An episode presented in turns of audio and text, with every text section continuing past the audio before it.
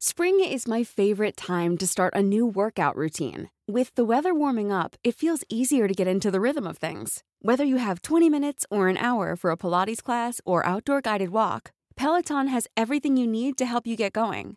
Get a head start on summer with Peloton at onepeloton.com. Hiring for your small business? If you're not looking for professionals on LinkedIn, you're looking in the wrong place. That's like looking for your car keys in a fish tank. LinkedIn helps you hire professionals you can't find anywhere else, even those who aren't actively searching for a new job but might be open to the perfect role. In a given month, over 70% of LinkedIn users don't even visit other leading job sites. So start looking in the right place. With LinkedIn, you can hire professionals like a professional. Post your free job on linkedin.com slash people today.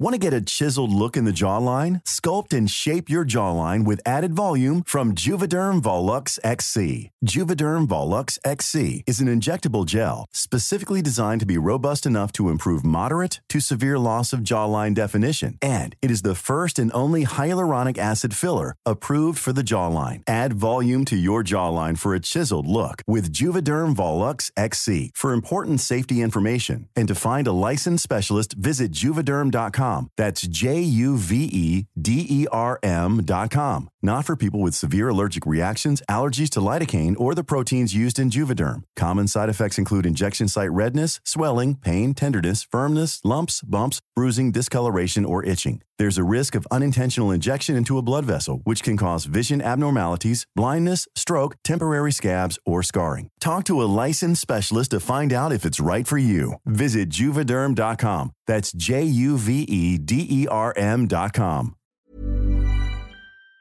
Hey everyone, Dane here.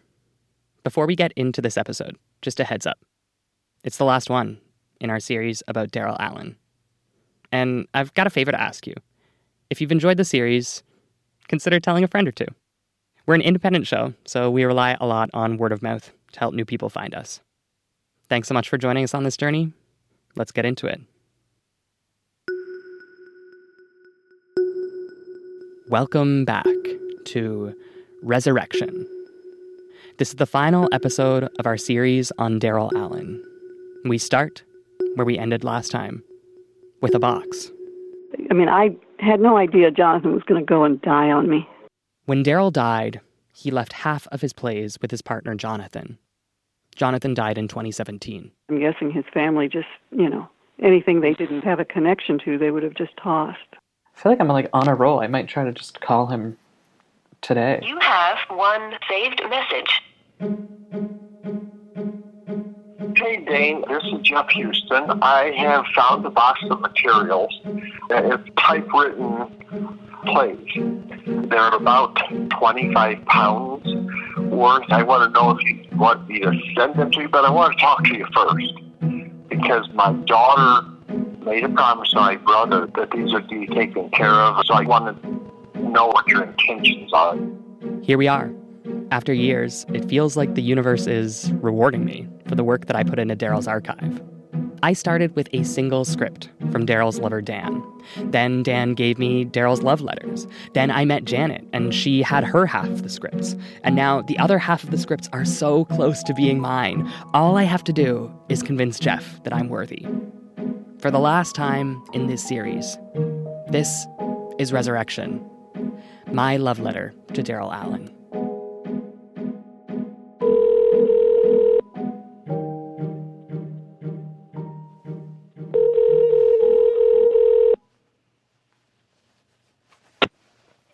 Hello?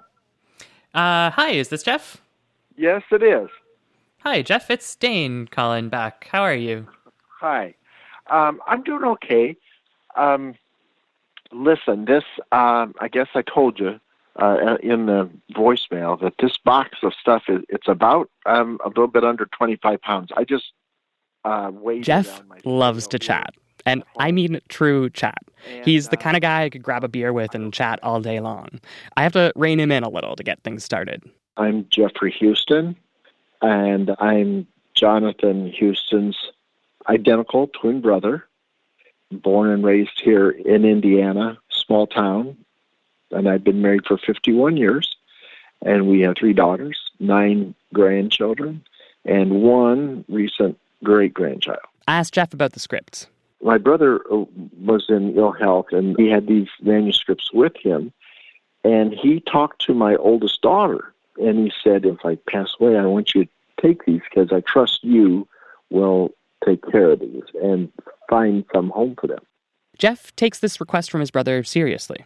He thought that they were pretty special, and he wished that uh, when he went, that a university or somebody that was interested in publicizing these manuscripts would come into ownership of them. I, of course, am neither a university nor a publisher, so Jeff is going to press me a little bit. And uh, so, what are your plans then? Uh, yeah. So the the important question here. Um, so I may not be part of a university or a publishing house or a theater company, but I genuinely care about this story. And by now, I know how to show people that I care. I get to know their part of the story. I asked Jeff about his brother, about Jonathan. Can you just tell me what kind of a person he was? He could be kind of stubborn. of course, he was my brother. I loved him. He was my twin brother. He had a great sense of humor, hilarious. He had a hilarious sense of humor. And he was a very giving and empathetic person. And I think he empathized a lot. Uh, he became involved with the AIDS activism. He was very active politically. He worked phone banks. He volunteered a lot of time. Ask about their childhood together. Well, our home life was an unhappy childhood. And I know that sounds depressing, but my both my parents were what I would consider alcoholics. John was a very hard worker. We we picked up pop bottles for two or three cents a pop, a pop bottle, mowed lawns, shoveled sidewalks, anything. We kids felt kind of insecure in that we always thought, you know, if mom and dad got divorced, we'd be out on the street somewhere. So that insecurity was there all the time too, you know. Was there a moment that he came out to you or yeah, maybe two years after we got graduated from high school, when he went over there to South Bend, um, that's when he announced it to my wife and I. And I believe my wife's attitude was it was something he was, he would just go out of. You mm know, he would move on to, to something else. Uh, we didn't discuss it a whole lot. You know, um, I, John was always welcome in our house or anything like that. You know, there was never any issue there or anything. A few years after Jonathan came out to his brother, he and Daryl got together. Did you ever meet Daryl? Oh, yeah. Yeah, I met Daryl a few times. He was here a few times. Uh, they traveled together, and they stayed with us some of the time. Um, I know um, when the whole AIDS thing first started, uh, they did not stay with us. They stayed at a hotel just because nobody knew. It might have hurt John's feelings, but nobody knew at that time how it spread or what would happen or anything. And we had kids, so it was like we got to be careful, you know. Yeah. Now, I mean, we know so much more now than we did back then. I like Jeff. He's friendly, easy to talk to. I'm not including these clips to paint him as a bad guy. I think he's a good guy. I'm including these clips because this was the reality of the time. Homophobia, especially during the AIDS crisis, it was so brutal because it came from everywhere and everyone. It came from the good guys, too. But I met Daryl and I liked him a lot. He kind of reminded me of, of somebody from around here. He could fit into a small town. Did their relationship make a lot of sense for you? Oh, I think so. I think they're very happy together. I think my attitude was that, well, he's settled down and he's found somebody. Uh, because I think everybody deserves to be happy, you know. And I think Daryl and Jonathan were happy, even during the hard times. Did you ever talk to him about Daryl's death? John told me that he was basically kind of losing his mind. He he kind of got like Alzheimer's and all uh, didn't he? Um, like it was like brain cancer almost. When Daryl started getting sick, Jonathan got involved in AIDS activism. Yeah, I think that's when he really became involved, and that like went to see the AIDS quilt I know in Washington D.C. and spoke on different panels. Just uh, education more than anything else, you know, because people didn't know what was going on. Daryl's death was hard on Jonathan. He struggled with substance use. He started using methamphetamines. Jonathan moved around after Daryl's death. He left Boston and ended up in Portland, Oregon. He was having a really hard time. He cashed in two 401ks and, and really it ruined his health and he lost his job. And I thought, this man is going to end up either dead or in jail. And thank goodness he finally had like a wake up call. He got busted for a small amount of, of possession, and that just finally straightened him up enough that he came back to Indiana from Portland. When Jonathan came back to Indiana, he did something very, very gay. He took all the shit he'd been through and he made meaning out of it. And then let me tell you one thing. I want I really want people to know this. He helped scores of people by sponsoring them with a group called NA, which is Narcotics Anonymous. He helped so many people. And even when he had a heart attack, they were having meetings in his intensive care room. You know, he helped a lot of people at his funeral. Uh, some of these people came and said he literally saved their life. You know, so in that way, you know, he he, he did a lot of good. Honestly. I wish that the queer narrative wasn't always taking tragedy and trying to spin it to gold. Jonathan had a tough life, but he made meaning out of it. And he had his time with Daryl. Did he have any other partners after Daryl passed? Um, nothing serious. No, no, hmm. not really. I just don't think that there was any. Um, no, nothing.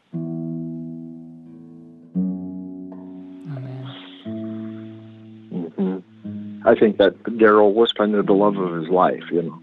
Yeah. Uh, uh, all the losses that happened during the AIDS crisis. Yeah, oh, I hear you.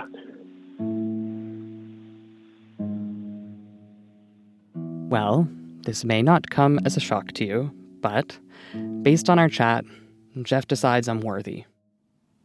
Okay, so it is Boxing Day, uh, December 26th, 2020, and I have this big old cardboard box that uh, has arrived from Jeff. Uh, let's see if we can break into this. Uh, Jeff This box is filled to the brim with scripts. Some are bound, some are held together with paper clips, some are stuffed into big brown envelopes but far different by Daryl D. Allen. Comedy in two acts. The process of opening the box enchants me. Oh man. But far different. Act one, scene one. I worked so hard for so long to piece together the tiniest scraps of Daryl's life, and suddenly I had this box filled with his words, filled with him. Well, here's a big old folder that says Mustang, the Vietnam Trilogy. It's like information overload. Oh, we got another big envelope. A Shakespearean re- revel. I don't know how to describe what I felt in this moment. I pulled out script after script, title after title. Fortran in B minor. A compilation is one called Riverside, seen as the interior oh. of a bachelor's apartment. The Vietnam Trilogy. Part 1. The Duality of Daffodillies. Later, I'll learn this play is actually called The Duality of Daffodowndillies. But, like, come on. Seriously expect me to nail that pronunciation on a cold read? Persephone Rising. In Dayton, they control Halloween. The end, upside down, and backwards. It's called Richard. Do you ever get the feeling the world is passing you by? Intermezzo. Don't dance. Male and female Hamlet. Well, that's it you guys. That's what we got in the box. A whole bunch of scripts. A lot of scripts, like five or five or six or seven or eight. It's not eight different plays, you guys. It's 13 plays. 13, a prime number. I love prime numbers. What if I had never started this podcast? Would anyone have ever read any of these scripts again? I'm excited to read some of them myself and uh, also share them with uh, with Janet. Signing out for now. We've got 13 scripts to get through. This is a dream for a little history dork like me. Handed a box of scripts that haven't been read in decades? Well, I think it's been far too long since we had a research montage. Bring in the music, Maddie. I spent about six months reading through the scripts. It's work, but it's also fun. And I want to stretch it out, to savor it. When I'm in the mood to spend some quality time with Daryl, I pull out a script with my coffee on a Sunday morning, or I take a script to a park and cozy up under a tree. Guys, some of these scripts are wild. There's one that's set inside a computer. Fortran in B minor. Another follows a gay couple living in post apocalyptic America. Where am I? What am I doing here? This place is horrid. It frightens me. Fear coddles me, and terror chills like wind. One of the best parts about diving into these scripts is that each one provides a little window of insight into Daryl, into who he was. There's an absurd comedy set in small town Kansas. The end. Upside down and backwards. In the play, a leprechaun handpicks one of the men in the town and decides that he'll give the man the secret to world peace. Oh, I can just picture it now. You are addressing the United Nations. What an ovation. But the man turns out to be too much of a uh, complete dick to be willing to take the secret. A perfect example of the human race. Oh, you think you're so smart. Think you have all the answers. I can't help but feel like this is a commentary on some of the insensitivity that Daryl faced in his hometown growing up. Then there's a comedy of errors set in a cabin in California. But far different. In this play, the main character ends up professing his love to both a man and a woman. You two came in like a truckload of turkeys. It results in a hilarious threesome, but I can also hear Daryl explaining his bisexuality in his own words. And now I have to go back once again and face all of you. All the hazards and all the intrigues and all the games and all the evasions and half truths and lies and the hurt and the joy of it all. Then there's the prequel to Mustang. Mustang was part of a trilogy, and the first script, The duality of daffodowndillies, proves to be just as dark and challenging as Mustang. There are also some stylized plays, a revue of Shakespeare. It includes a monologue I remember performing in university. Get thee to a nunnery. Why wouldst thou be a breeder of sinners? I am myself indifferent, honest, but yet I could accuse me of such things that it would be better my mother had not borne me. And another of Noel Coward.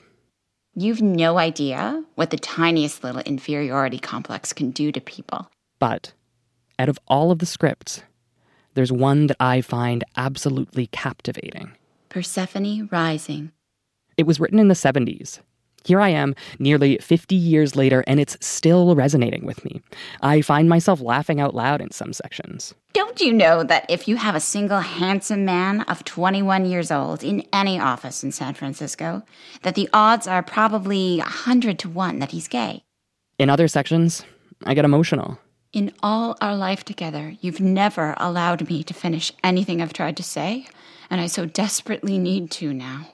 When I finish reading Persephone Rising for the first time, I'm left with a strong feeling that this play should be shared with the world. And this gives me an idea, a big idea, on how to end this story. Suddenly, after years of work, after years of always digging deeper, always looking for more, I see the ending, clear as day. I give my producer, Matt, a call to explain what I'm thinking. Do you remember at the beginning of the pandemic when I became obsessed with playing Zelda Ocarina of Time? yes, that's right. To explain the ending of this extremely serious, years long, heartfelt project of mine, we have to look to the greatest cultural object produced in the last century, nay, the last millennium The Legend of Zelda Ocarina of Time.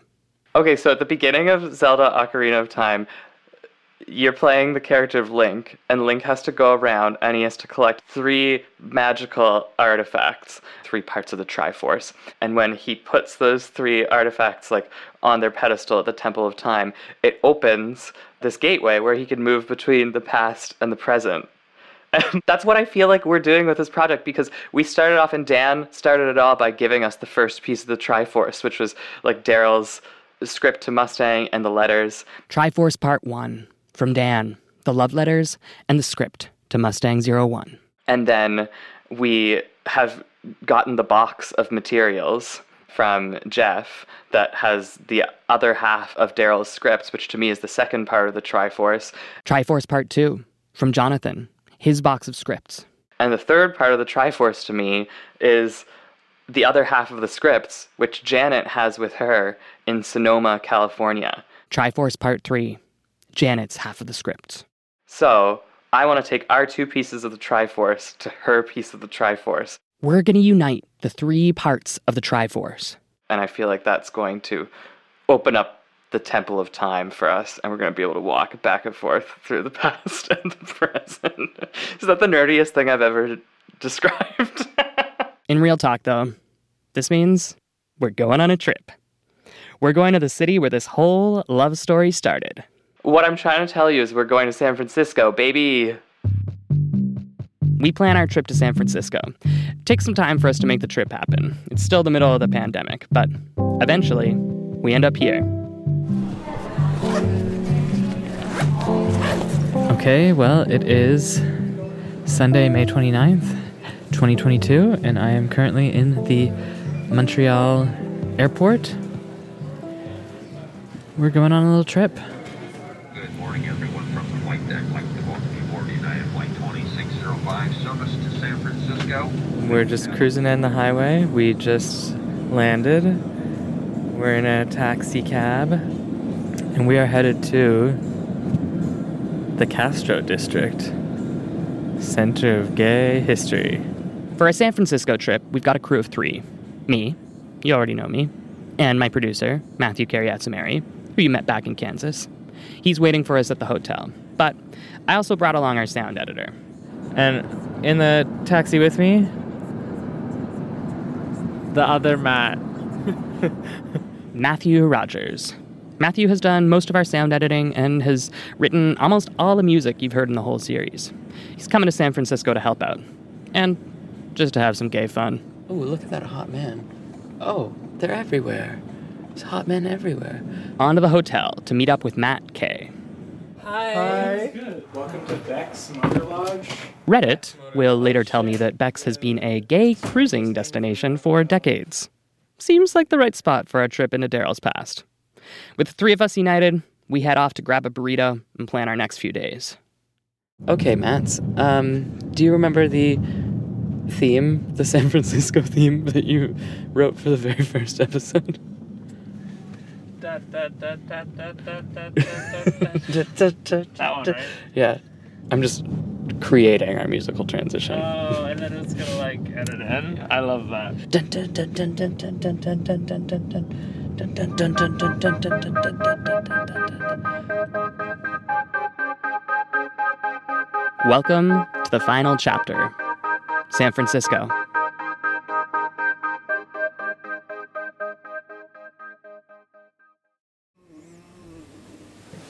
Hello, world. It's Monday morning. We're in our hotel in the Castro district in San Francisco, City of Angels.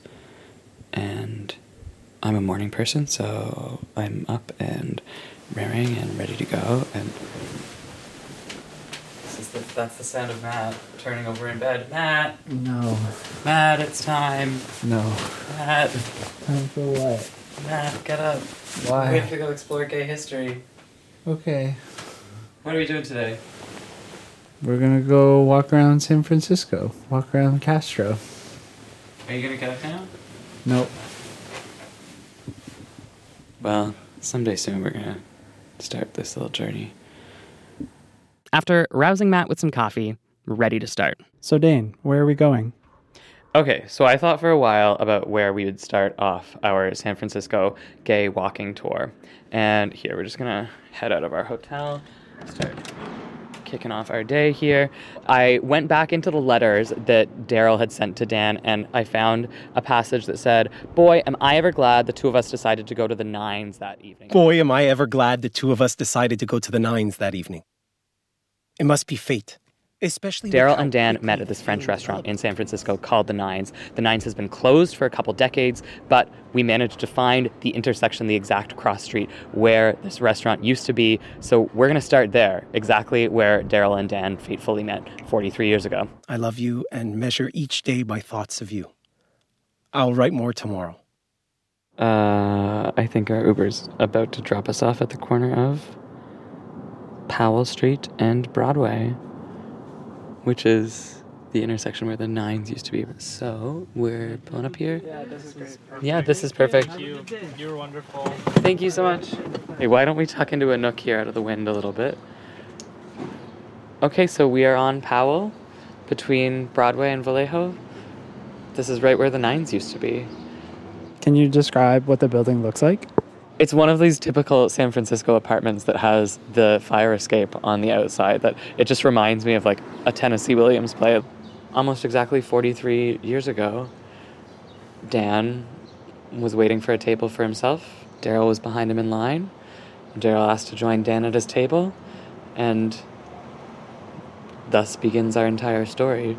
My dearest Danny, I love you. Part of me wanted to come here just to talk about these weird little moments in our lives, like completely random moments that you would never think would completely reshape your life, but then they do. It makes me feel so good to talk with you, receive your letters, and know that a very wonderful man loves me. Like, what if Dan had been 10 minutes later? What if Daryl had been 10 minutes later? What if Daryl had seen a friend on his way over? Like, what if any of these things had happened that had thrown off that sequence of events? Like, Dan and Daryl never would have met.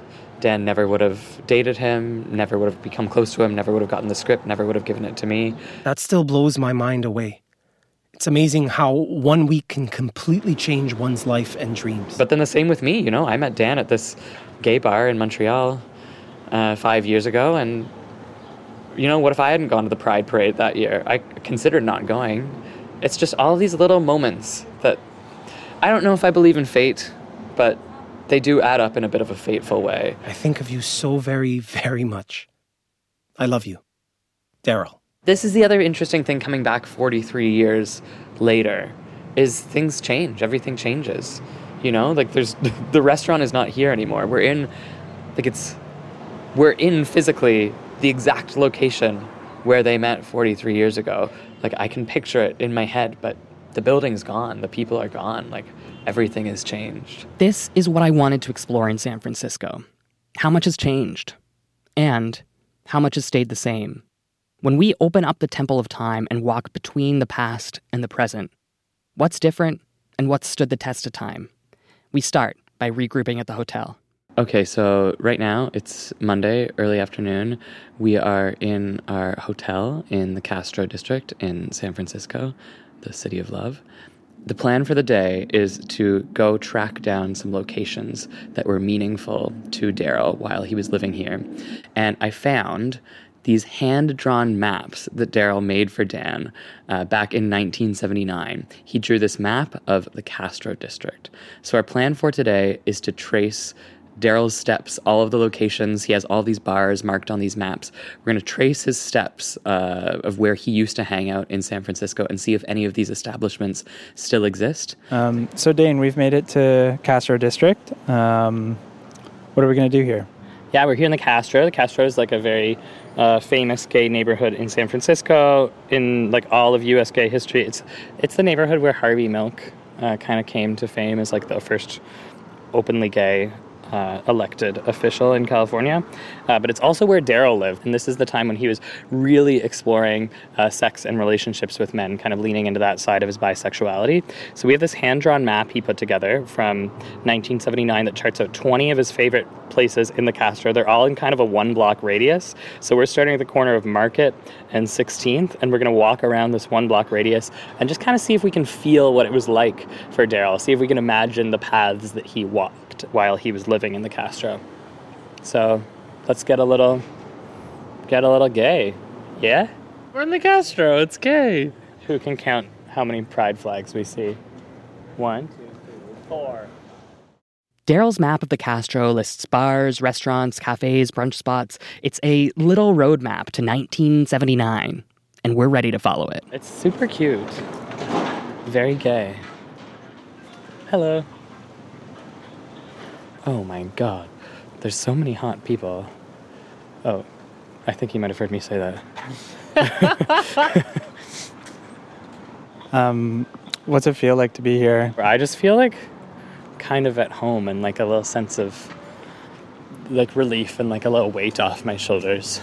I every time I see like a two men walking down the street holding hands, like it just makes me happy. And it's interesting to think about how it's been kind of the place for decades, you know?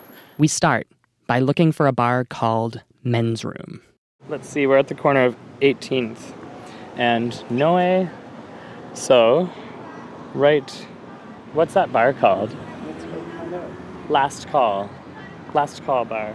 The bartender tells us that the last call bar used to be the men's room. This is a bar where Daryl used to drink. But it has been like a staple of the Castro. It's been a, it's been a local hangout for as long as I remember, like late into like the 80s, 90s, yeah. I want to thank the bartender for sharing his story with us. Do you want a tequila shot?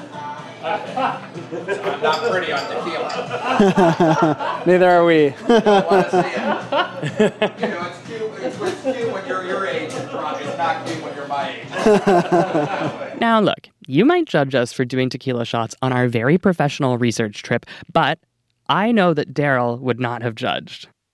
Although our walking tour is turning into a tiny bit of a bar hop and it's starting to show in the recordings. Here's my thoughts on The Shining. Make sure you're rolling for this. Um, Drunk Me has very strong opinions about Stephen King. I think that the book of The Shining is amazing, and uh, Stephen King wrote it beautifully. We're having a little bit of fun at the You have all Castro. like- We find that some spots are gone, but some are still here. We find number 14 on Daryl's map, Moby Dick. And he describes it as a young stud bar. We find number 4, Cove Cafe, a breakfast spot. Number 12 is still around too. The Sausage Factory. The Sausage Factory is a great name for a gay bar, but it's an even better name for a pizzeria. Um, I kind of want an entire pizza, but we can't really take that break right now. We're closing in on the last spots on Daryl's map. There's one bar we saved for the end. It's a famous one Twin Peaks Tavern. And it's special.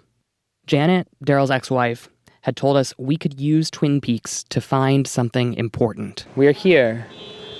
We're at Castro and Market, very busy intersection. We're right in front of the Twin Peaks Tavern, which was the last item on uh, the map that we had to visit. Uh, we saved it for the end because we knew that it was still going to be here. The Twin Peaks is kind of a famous, a famous bar here, um, and we came here at the end because Janet gave us an exercise we were supposed to do at the Twin Peaks. She wrote this down for us, so let me pull it up here. When you are in the Castro, stand in front of the Twin Peaks Tavern. Look across Market Street and up Castro. On the right, past an existing parking garage, should be a green Victorian house with three levels of windows, which I think is right there. That's the building Daryl lived in when he first moved to San Francisco on his own at the end of 1973. His apartment was the windows on the top floor left. So we came here, we wanted to experience what this was like for Daryl and kind of imagine his life here in the 70s and 80s. And I feel like being right here in this spot, this kind of noisy and sometimes imperfect spot, we can actually start to do that. Like I can imagine him up there in his apartment having a nightcap, typing out a play on his typewriter. I can look across the street and see the cove where we went for breakfast, and it's the same place where Daryl used to go for breakfast. And I can imagine him having one of those stacks of pancakes that we had. I can imagine him, you know, maybe traipsing up the road, a little drunk, arm around the shoulders of, of some guy who he's taking back to his place to have some fun with. I don't know, I can just start to imagine the paths of Daryl's life here. And I did a little bit of, of math and I figured out that since Daryl and Dan met here in 1979, there have been about 15,000 days that have passed. And for me, it's fascinating to stand here and just think about all the paths that all of the different queer people have walked on this street. Not just Daryl, not just Daryl going to a bar, going for breakfast, or going back to his place, or typing out a play at a cafe. It's all of the queer people who've walked these streets and had meaningful moments in their lives. I don't know. I've worked on this project for five years, and it's taken up a lot of my life. And a part of me always wonders, you know, if Daryl was here, what would he say? And I think he would say, you know, Dane, you've spent so much time making meaning out of my life and trying to make meaning out of other queer people's lives. What do you want to do with your life? What are your next 15,000 days going to look like? What are the paths that you're going to walk? And I don't know the answer to that question. I don't think there's a super nice way to tie this all up. I'm just going to go out and try to, you know, maybe fall in love, maybe make some art. But for right now, I think what all of us are going to do is go into Twin Peaks and uh, have a couple drinks, maybe too many drinks in Daryl's name, and uh, try to imagine what it was like in there for him, having shots, having beers. We head into Twin Peaks. I have far too many martinis, extra dirty with extra olives because I love sodium. Next up on our trip to San Francisco, we unite the Triforce. We're going to meet Janet in person, and that's coming up right after this break. See you on the other side.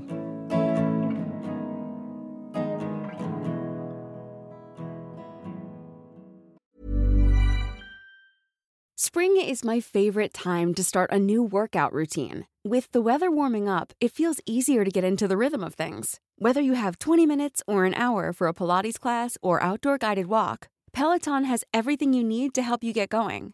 Get a head start on summer with Peloton at onepeloton.com. Want to get a chiseled look in the jawline? Sculpt and shape your jawline with added volume from Juvederm Volux XC. Juvederm Volux XC is an injectable gel specifically designed to be robust enough to improve moderate to severe loss of jawline definition. And it is the first and only hyaluronic acid filler approved for the jawline. Add volume to your jawline for a chiseled look with Juvederm Volux XC. For important safety information and to find a licensed specialist, visit juvederm.com. That's J U V E D E R M.com. Not for people with severe allergic reactions, allergies to lidocaine, or the proteins used in Juvederm. Common side effects include injection site redness, swelling, pain, tenderness, firmness, lumps, bumps, bruising, discoloration, or itching. There's a risk of unintentional injection into a blood vessel, which can cause vision abnormalities, blindness, stroke, temporary scabs, or scarring. Talk to a licensed specialist to find out if it's right for you. Visit juvederm.com. That's J U V E D E R M.com.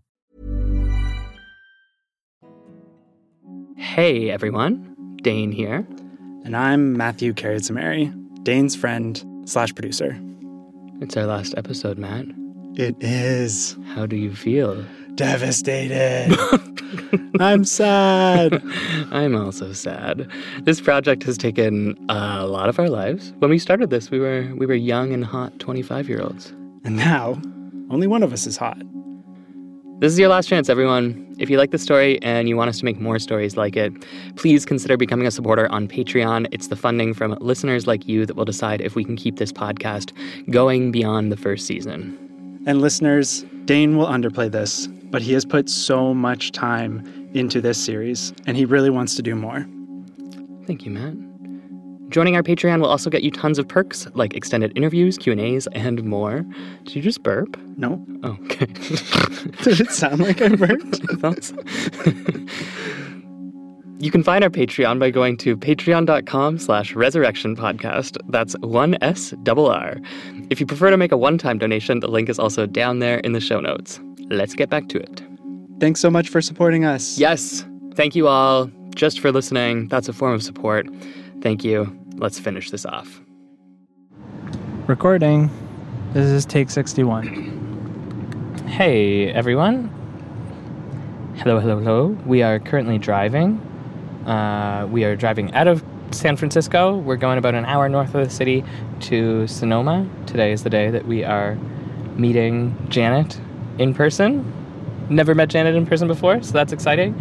and we're going to be doing an interview, a Skype call with Janet and Dan. And Janet and Dan, despite both knowing Daryl very well, they've never met each other before, they've never talked to each other before. So we're going to have that conversation and see what comes of it. Hoorah, baby. We drive about an hour north of San Francisco, into the small town of Sonoma, down a few small town streets until. Hello? Hello? Hi there. Oh, Hello. it's a mask. Nice to meet you, mask. Hi. It's me, a mask. Ah, my glasses are fogging up. Come in. Okay, how are you? I'm, I'm good. Hello. It's a person. You're real. I know. You're flesh. amazing? This is amazing. I want to hug you. I but want to hug you too, but uh, That's okay. Next Hi, time. guys. Hi. Next life. Matt we- and Matt. Matt and Matt. This is Matt. This is uh, also Matt. After two and a half years of friendship, finally, Janet and I get to meet in person. And Janet calls it for what it is. It's a little awkward. Okay, come on in. Um, I don't know, you know. It is a little uh, awkward. Yeah. There's a lot of expectation baked into this moment. I clean. Plus, we're trying to be COVID cautious. Janet's in her 70s with some pre existing health conditions. So we're all wearing masks and we choose not to hug or shake hands or anything. But after a few minutes, we all start to settle and things start to feel more comfortable. Some might say too comfortable. Should I take off my hat, let the mullet out? I'm trying to grow a mullet right now. Um, They're in again. Did you know that? I was going to ask you why. They're in. You're gonna start seeing them everywhere. Well, you know, the thing is, when they were in the first time, Yeah? they were, I'm sorry, they were mullets. And they're still mullets. No, give give me a man with a mullet and a mustache. Ugh, that's all that I need. Okay, so Okay, we're good. having our first fight, which is a really great way to start off this interview. Uh, I'm gonna call Dan now. I get ready to call Dan, who's waiting for us in his apartment in Montreal. Now, just before we get into this interview, just a heads up, we decided to leave all the windows open during the interview.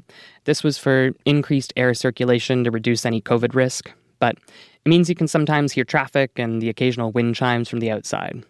Janet, before we do this, Hmm. what do you want out of this interview? Uh, to give you what you need to tie it off. I've already gotten what I need. Hmm. After a few minutes, we're all set up and ready to go. Janet, for the very first time, is about to chat with Daryl's ex boyfriend, Dan Wiley, the man who gave me Daryl's scripts in the first place, the man without whom this project would never have happened. Hi, Dan. Hi, Janet. Pleased to meet you. Pleased to meet you. I was trying to remember whether we ever met, and I don't think we did. No, we've never met. Daryl, I remember him talking a lot about you Mm-hmm. and always with love.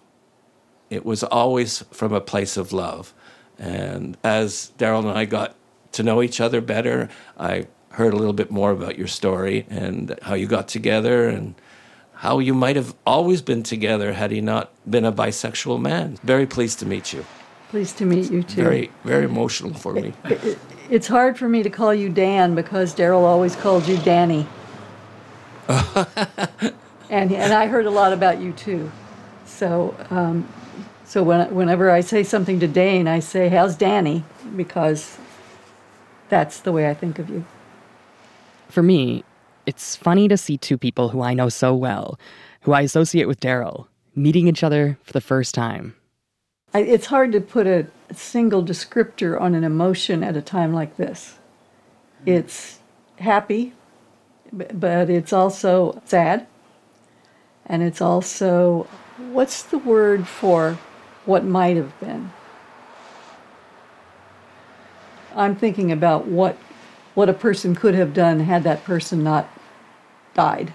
Completely agree with that. I think, and not all, but I think some good people die far too young, mm. and that they had a lot more to give to the world and to us. Mm.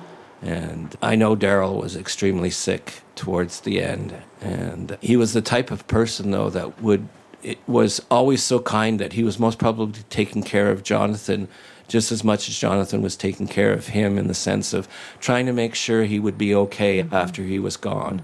He takes care of everybody.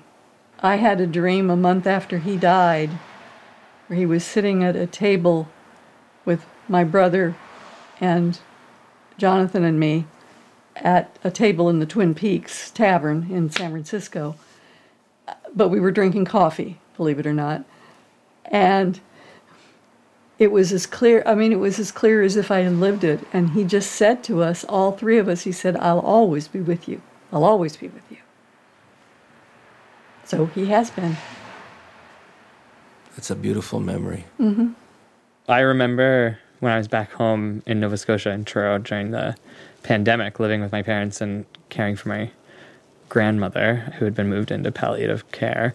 I remember it was Christmas Eve and I was walking home up a hill and I was like so it was like the most depressing Christmas Eve of my life. Like I'd spent the most of the day at my grandmother's just caring for her while she was quite ill. And then my mom came in and did a shift, so I was walking back to my parents' place and I was just so sad. And I like sat on this rock at this lookout that looks out over the valley in Truro and I was just like crying. And at that moment I kind of felt this presence and I like looked behind me. There was no one there but I, I felt like it was Daryl there just putting a hand on my shoulder and saying you can get through this.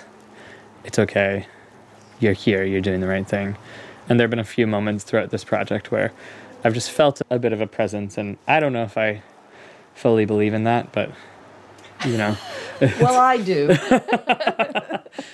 I know Daryl did. hmm So we'll hold the belief until you get there.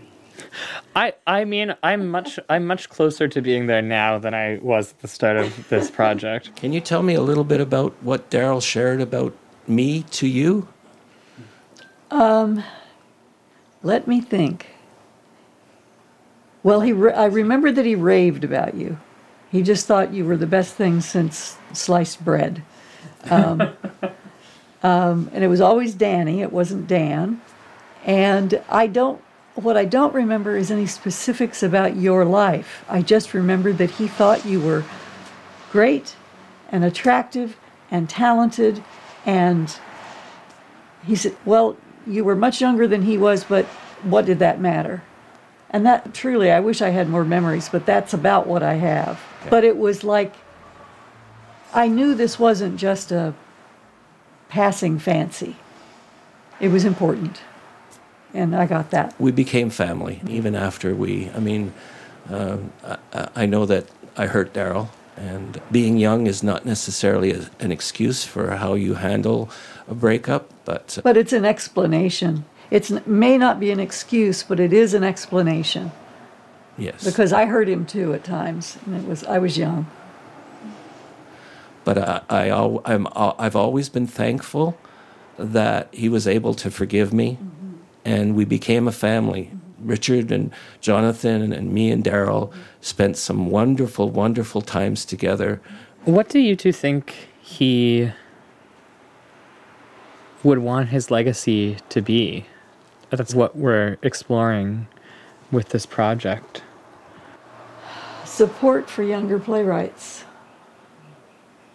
um, especially. I don't want to categorize, but especially playwrights that might have a, a few strikes against them, meaning they're a minority or they happen to be queer or they're a woman, even. I don't know. But first of all, young playwrights, and second of all, those who need a leg up. Yeah. Yeah, I think we've got that. He wrote something very similar in a letter that uh, that you gave to me as well. But I'm curious if you two have any any lessons, any messages in speaking to the younger generations. What do you want us to share through this project? Try not to make the same mistakes we made, whatever those are.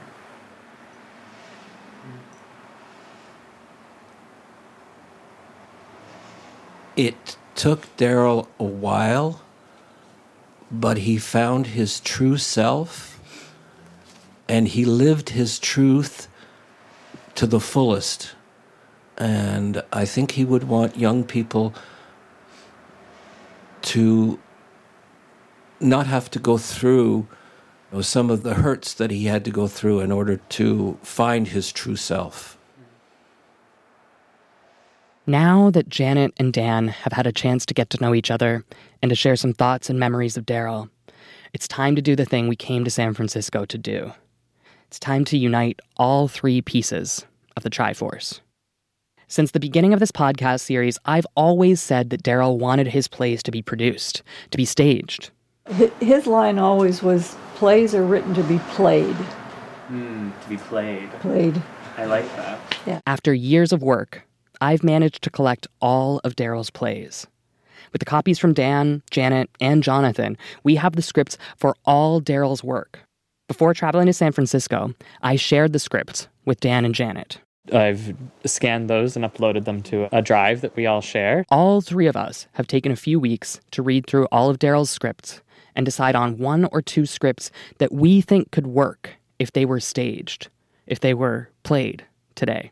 And we're talking about Daryl's legacy. Maybe we can end off the podcast by seeing if there are any artistic directors out there listening who might be interested in putting one of these plays on stage. Seems a very good idea. Dan, Janet, and I pretty easily agree on two scripts that stand out in Daryl's work. I told you, both of you in advance, there was one play that I absolutely loved that I think absolutely needs to be staged. Mm-hmm. So maybe we start there. And that play is Persephone Rising. Mm-hmm. I quoted Persephone Rising at the beginning of this episode. The play follows Two women in San Francisco who live in a one bedroom apartment side by side.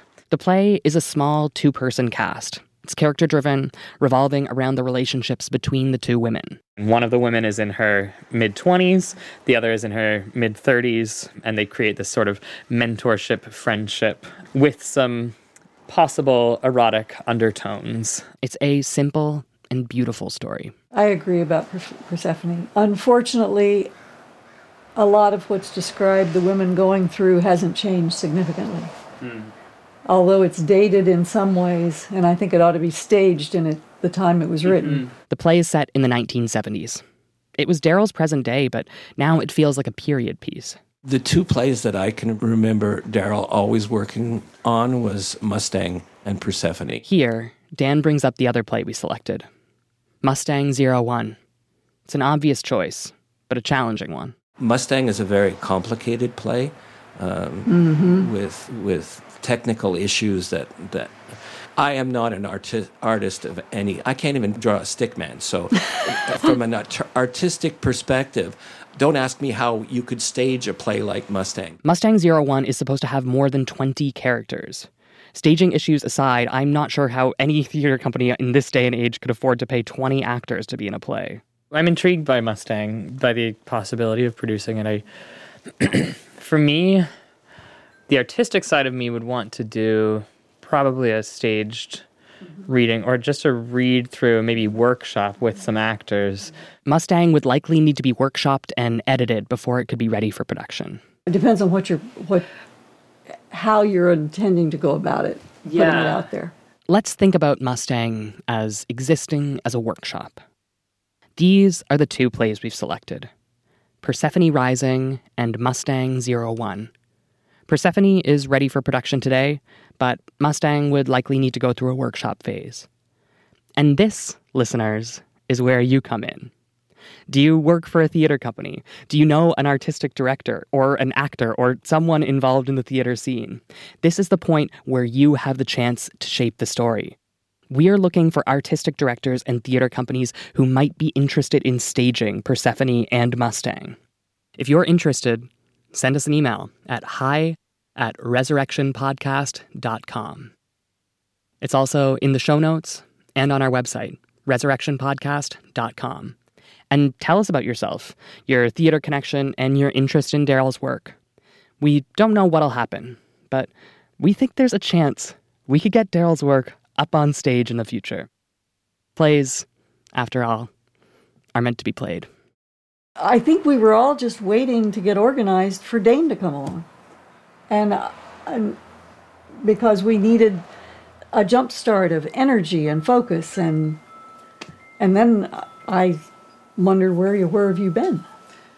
Well, thank you. I'm glad that my hyper focused, obsessive personality can That's uh, it. That's what we needed. can help. Yeah. Yeah. Well, you know, I love disassociating from my regular life through projects. Before I wrap up with Dan and Janet, I have one final question. What do you think Daryl would say to all of us if he was here with us in this moment?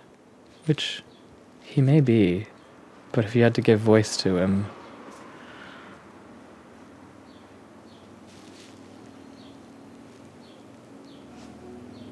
I'm so proud of you. And keep doing what you're doing. We, all the way through, it's been one foot in front of the other. yeah. And then he'd say, Shall I go mix some drinks?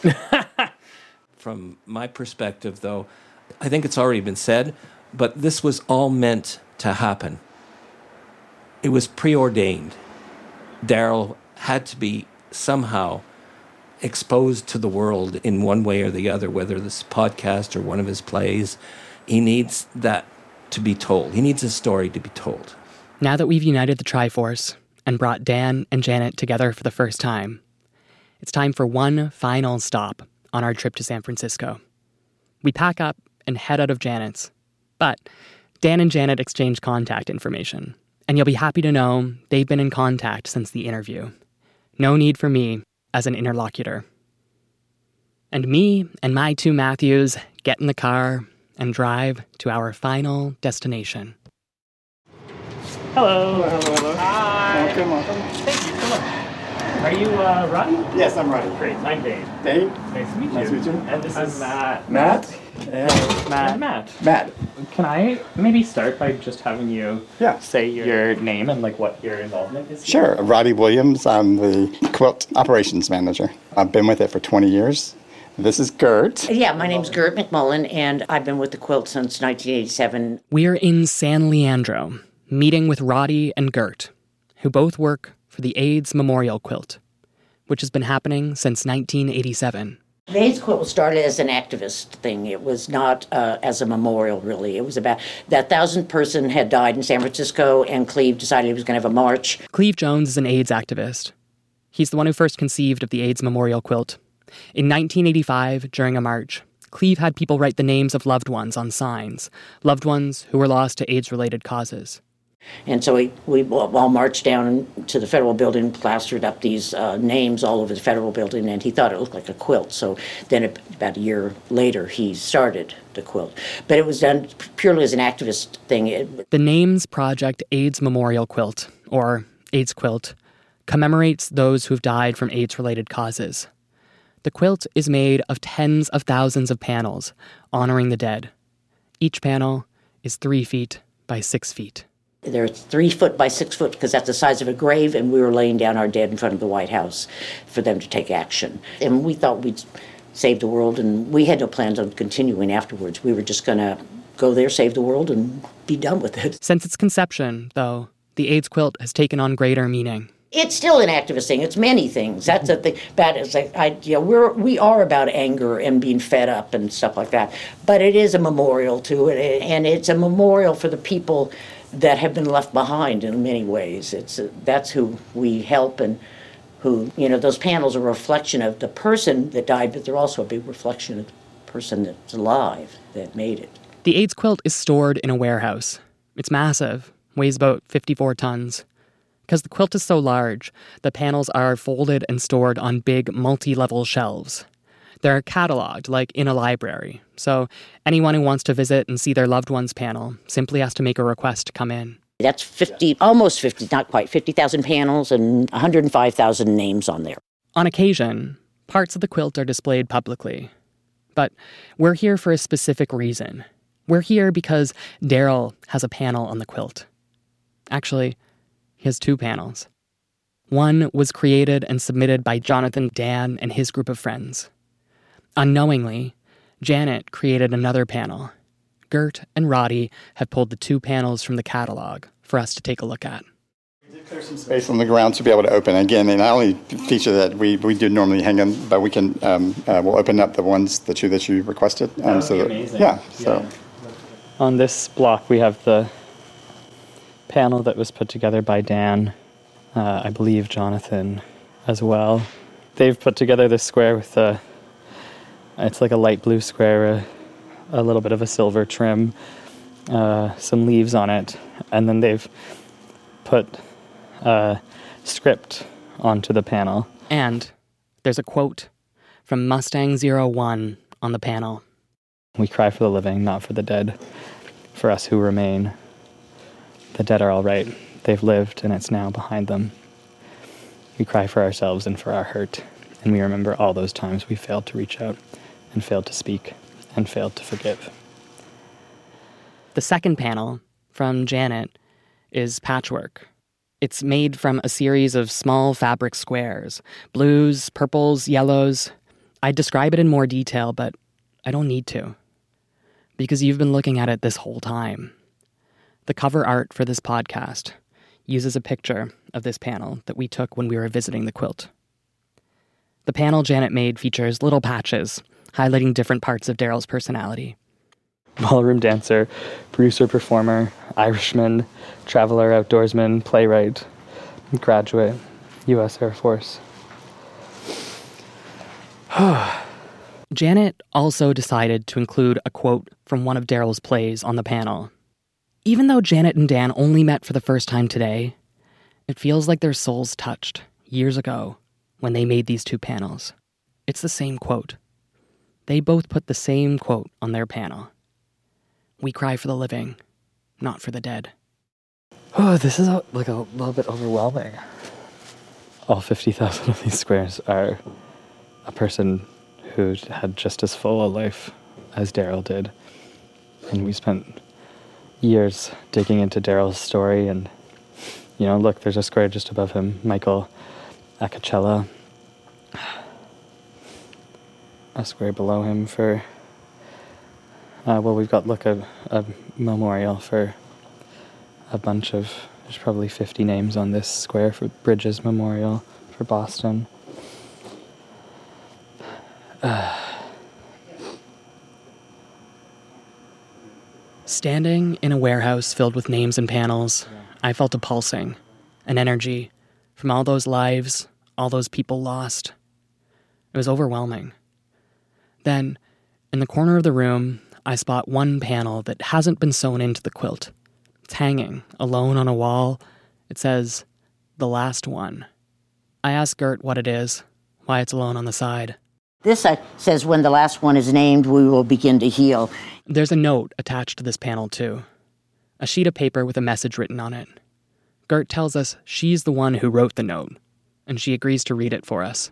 I sent this to the board, right? Because the other evening I was going through my th- my things to do box. This was in it. It had been for over 10 years. That was a long time ago. In 1989, just before the 88 tour, a man came into the workshop on Market Street to submit a panel. Jack Castor and I asked if we could uh, wait until and hold on to it.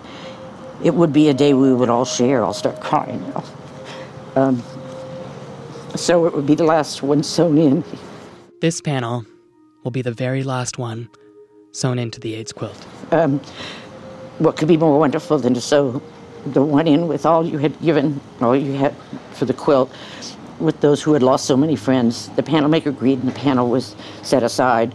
I've never seen that man again. I often wonder what happened to him. Since that day, everyone who knew of the last one panel has died. They will not know the joy of sewing it in.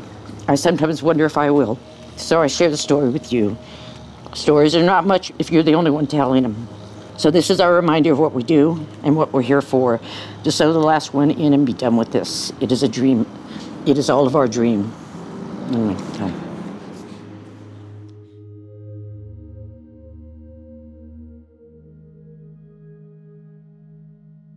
For a long time, I didn't know how to end this series. After five years and countless hours, I feel I've done Daryl justice. I've shared his art, and I've shared his life with all of you. So, this last part, It's not for you. It's for me and for Daryl. It's my way of saying goodbye. This story started with Daryl's letters. I thought I could end it the same way. First, I asked Dan and Janet to each write me a letter from Daryl's perspective of what he'd want to say here at the end. Dan finished his letter first. He wrote it from the perspective of Daryl as if Daryl had never gotten sick, never died, as if AIDS had never happened, and Daryl was still alive today. 2023. Wow. What a long way the queer community has come over my 84 years. Who would have thought? I now live with two partners, Julie and Paul. It's been 20 years, but all three of us decided to form our new family. We are in a non monogamous, polyamorous relationship, and that is great because I love to flirt with whomever catches my eye. I am thrilled that Dane took on the task of helping me spread the word about my work. I continue to write plays about my lived experiences, the good, the bad, and the ugly, but I dwell more about the good these days because I have lived my life to the fullest. I have met and joined in relationships with many different men and women over the course of my life, and I feel blessed to have shared those times with them. I have traveled the world and am thankful for that. Well, I am off to visit Janet and head off to the winery for our afternoon glass and a chat. I am so thankful that our relationship has evolved into best friends. I love Janet so much. Much love, Daryl. Next, a letter from Daryl, written by Janet.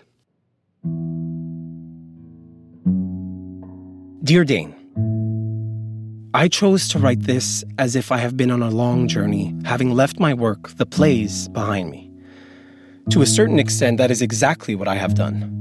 I'm just now dropping back in to remind myself of what I left and to comment on how your project evolved and came together.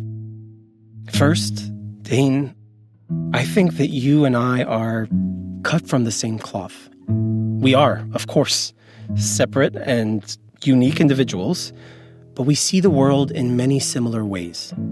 We see both the light and the dark, and we struggle to balance them. I couldn't have imagined a more appropriate person to bring this project into being. You and the project brought together people I loved, who were important in the life I lived here. I appreciated the difference in their perspectives and in the areas where their perceptions of me seemed to agree. I appreciated that you took the time to draw out what was unique from each of them. And I treasured the way you wove my life together with my work. Those plays that meant so much to me, that came from my heart, my soul, and my mind. If those plays and my life speak to others, creatively or personally or both, then you and I have done our jobs. As I thought through the ideas I would write to you in this letter, I began to wonder what else could I say to you? Not about the project so much as about you and your life and your dreams. I realized I would want to thank you for your hard work, for persevering when things didn't fall easily into place, and for your unstoppable curiosity that propelled everything along. But most importantly, I would hope that having completed this project, you will now focus on your own needs, both creatively and personally. Relatively speaking, we have so little time in this life to bring ideas to fruition before we move on. I wish for you the time to do all the things that unfold in your active, fertile imagination, and I'll enjoy watching how you do this. With many thanks and much love, Daryl. Now, the last goodbye. A letter from me to Daryl. Dear Daryl, it's strange to be saying goodbye to you now after all these years. Firstly, fuck you. I had no idea it would take five years for me to put your whole life together. Five years. That's a long time, man.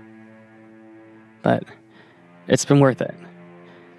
I hope you're happy with how I represented you. I hope you feel good about what we've done with your plays. When I started this project years ago, I struggled with this darkness inside me. And if I'm being honest, I still do. I wanted to learn to love the way that you did full force, full commitment, no fear. Well, I'm happy to tell you that you have taught me that. over the past few years. I was always afraid in relationships.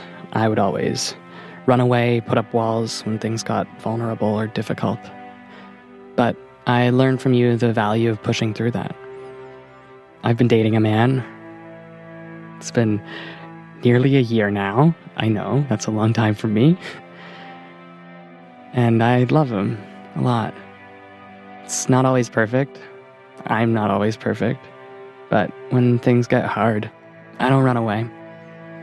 Think about what you would do, and I face the challenges head on. I don't know what'll happen in the long term, but I love this guy.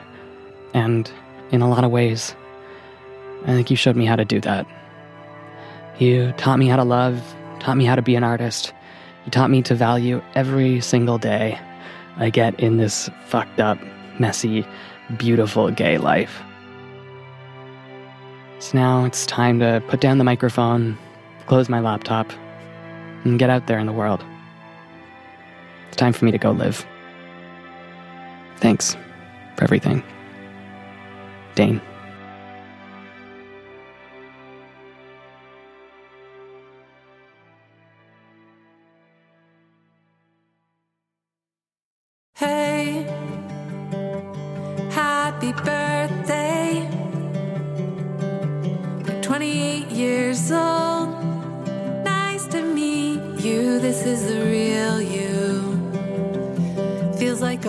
Thank you so much for listening to our series on Daryl Allen. If you've enjoyed the show, please tell some friends. It helps a ton. We're an independent podcast and we have lots of ideas for more stories we'd like to share, but to do that, we need money. Right now, we simply don't have the funding we need to do more of this. So, if you'd like to hear more stories and you got a few spare bucks, please consider becoming a monthly supporter on Patreon or making a one time donation on Ko-fi. Both those links are in the show notes. Matthew Rogers is our editor and sound designer and wrote all the original music in today's episode except for the acoustic guitar, which came from Ethan Soyle. Davide Kietzeze is the voice of Daryl's letters and scripts. Additional voice acting by Renee Hodgins and Stephen Teig.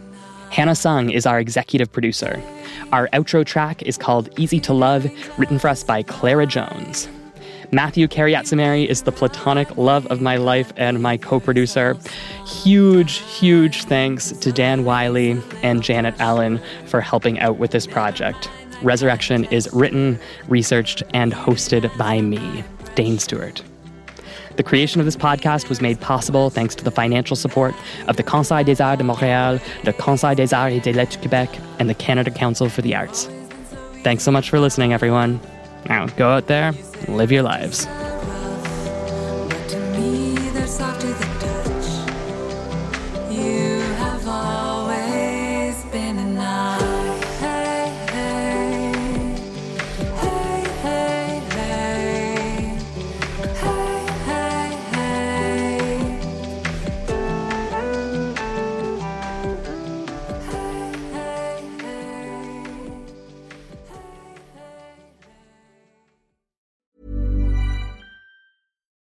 Would you like to look five years younger? In a clinical study, people that had volume added with Juvederm Voluma XC in the cheeks perceived themselves as looking five years younger at six months after treatment. Look younger, feel like you. Add volume for lift and contour in the cheeks with Juvederm Voluma XC. Reverse signs of aging by adding volume to smooth laugh lines with Juvederm Vollure XC. For important safety information and to find a licensed specialist, visit juvederm.com. That's J U V E D E R M.com. Not for people with severe allergic reactions, allergies to lidocaine, or the proteins used in Juvederm. Common side effects include injection site redness, swelling, pain, tenderness, firmness, lumps, bumps, bruising, discoloration, or itching. There's a risk of unintentional injection into a blood vessel, which can cause vision abnormalities, blindness, stroke, temporary scabs, or scarring. Talk to a licensed specialist to find out if it's right for you.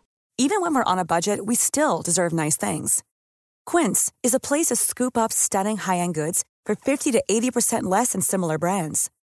They have buttery soft cashmere sweaters starting at $50, luxurious Italian leather bags, and so much more. Plus, Quince only works with factories that use safe, ethical, and responsible manufacturing. Get the high-end goods you'll love without the high price tag with Quince. Go to quince.com slash style for free shipping and 365-day returns.